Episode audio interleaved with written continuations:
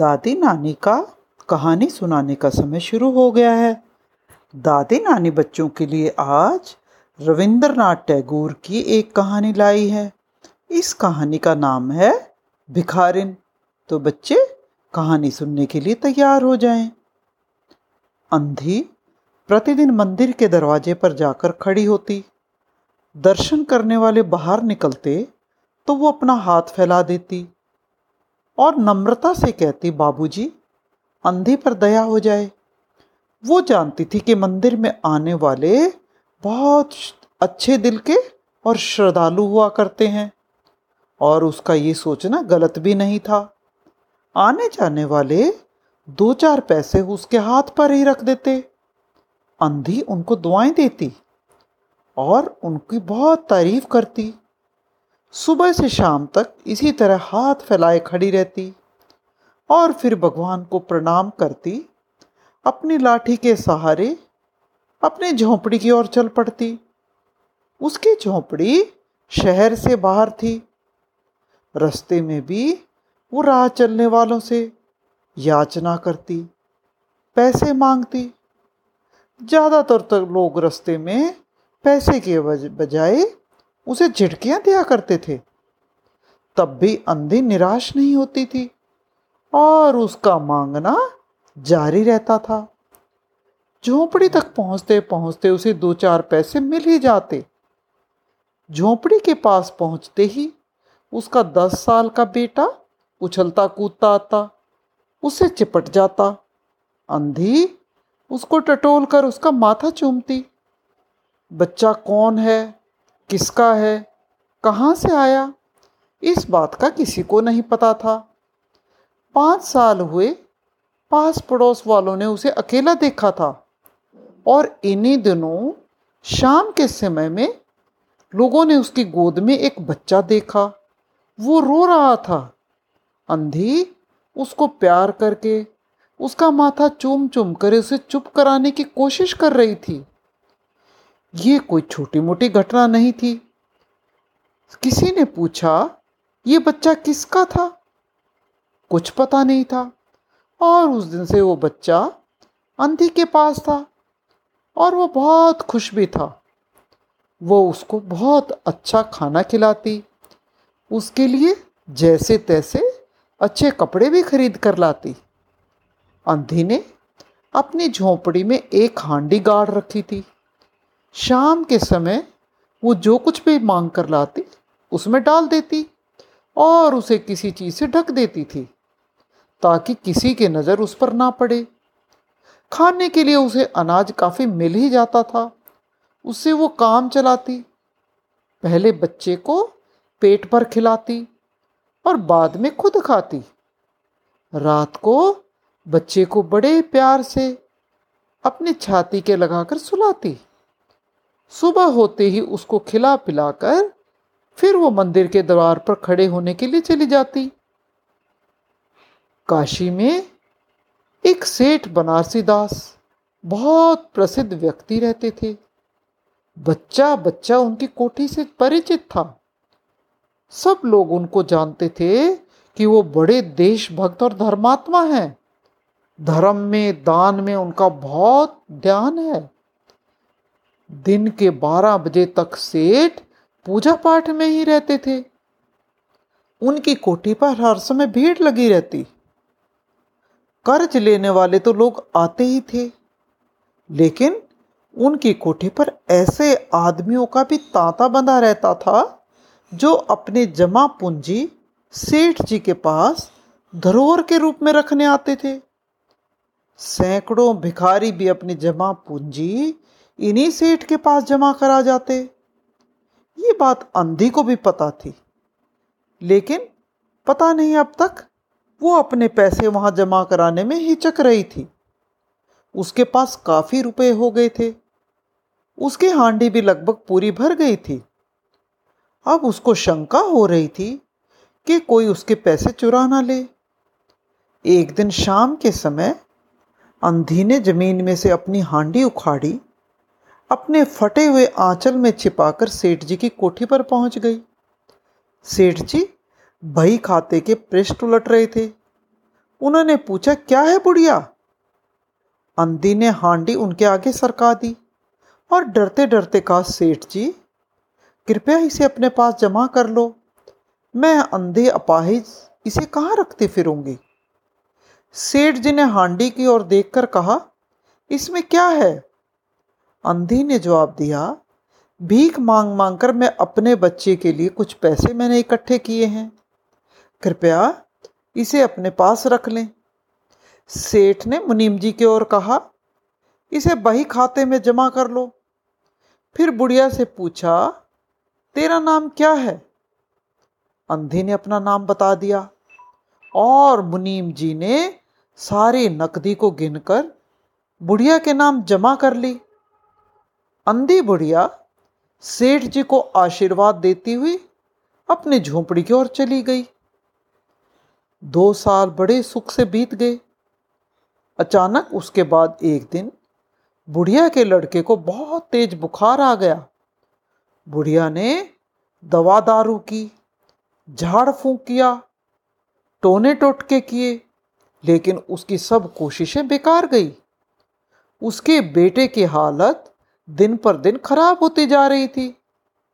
अंधी का दिल टूट गया था। वो बहुत निराश हो गई थी। फिर ध्यान आया कि शायद बड़े डॉक्टर के पास ले जाने से बच्चे को कुछ फ़ायदा हो जाए। बस ये विचार आते ही गिरती पड़ती सेठ जी की कोठी पर आ पहुँची। वहाँ पर सेठ जी बैठे थे।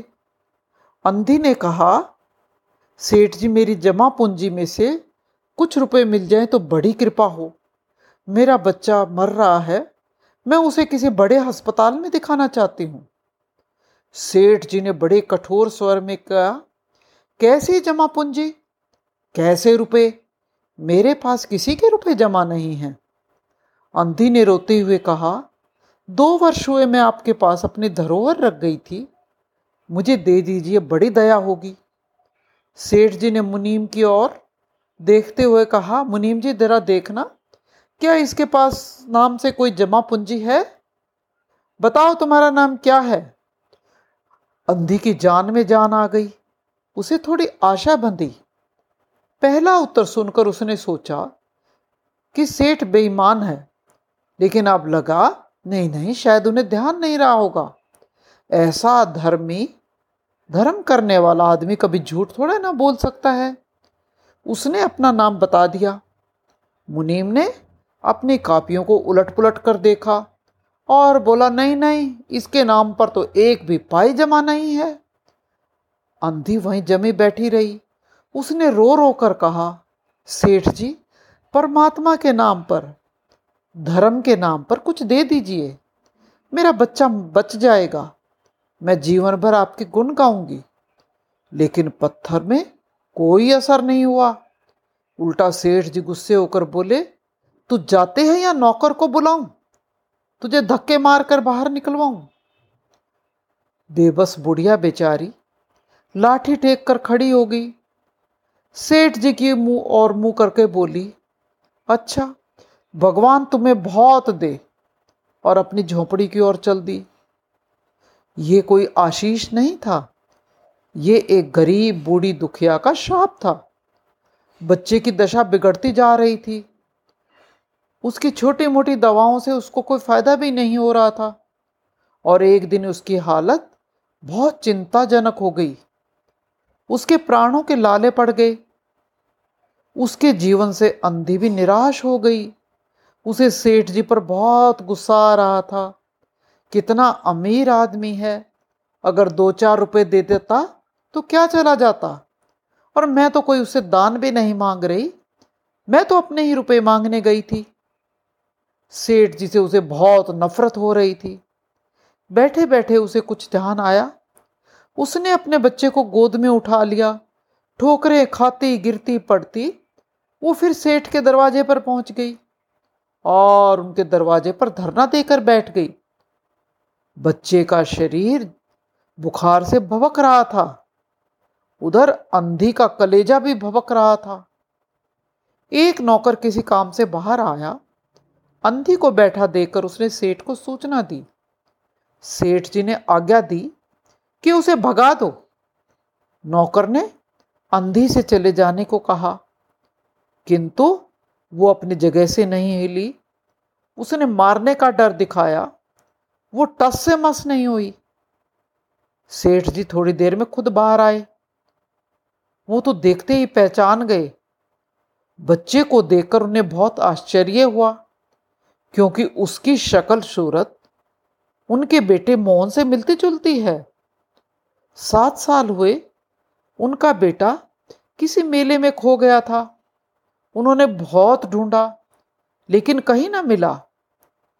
तभी उन्हें याद आया कि उनके बेटे के पैर पर एक चोट का बड़ा निशान था। ये विचार आते ही उन्होंने बच्चे को गोद में लिया और उसका पैर देखा। वो निशान तो वहाँ जो का तो था। अब तो उन्हें विश्वास हो गया, ये तो उन्हीं का खोया बच्चा है। तुरंत बच्चे को छीनकर उन्होंने कलेजे से लिपटा लिया। उसका शरीर बुखार से तप रहा था। नौकर को डॉक्टर लाने के लिए भेजा और बच्चे को लेकर मकान के अंदर चले गए। अंधी खड़ी हो गई। ज़ोर ज़ोर से चिल्लाने लगी, मेरे बच्चे को न ले जाओ। मेरे रुपए तो हजम कर गए। अब क्या मेरा बच्चा भी मुझसे छीनोगे? सेठ जी बहुत चिंतित हुए और कहा, बच्चा मेरा है।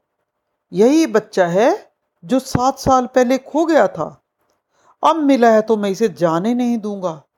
और मैं अपना सब कुछ बेचकर भी अपने बच्चे की जान बचाऊँगा। अंधी ने एक जोरदार ठाका लगाया, तुम्हारा बच्चा है तो इसे लाख जतन करके भी तुम बचाओगे? मेरा बच्चा होता तो उसे मर जाने देते। यह भी कोई न्याय है? इतने दिनों तक खून पसीना एक करके मैंने इसे पाला है। मैं इसको तुम्हें नहीं देने वाली हूँ। अब सेठ जी की अजीब दशा थी। कुछ करते धरते बन नहीं पड़ रहा था। कुछ देर वो चुप खड़े रहे, फिर अंदर चले गए।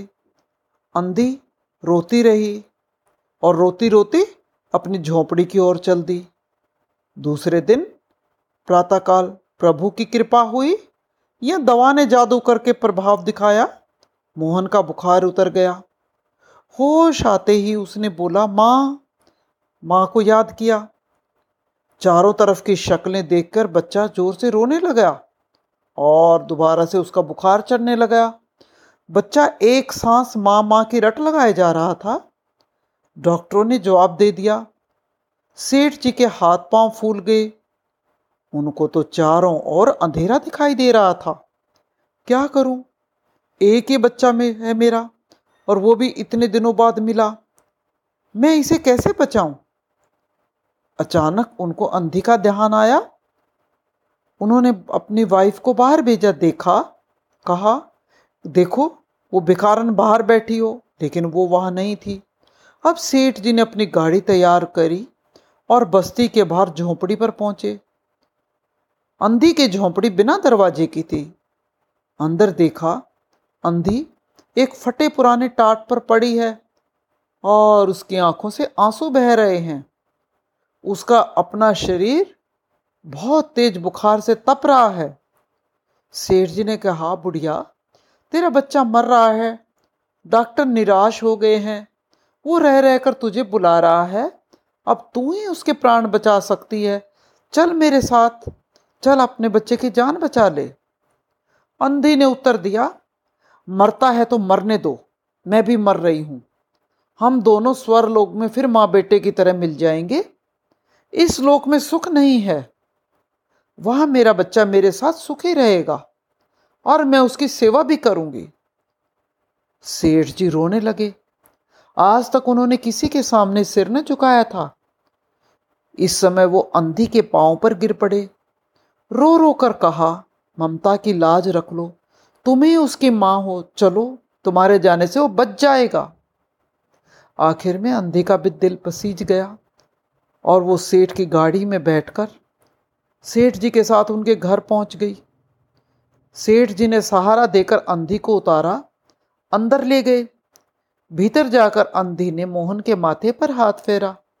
मोहन पहचान गया कि उसकी माँ का हाथ है। माँ, तुम आ गई हो? अंधी ने बड़े प्यार से कहा हाँ बेटा, मैं तुम्हें छोड़कर कहाँ जा सकती हूँ? अंधी भिकारन मोहन के सिराने बैठ गई।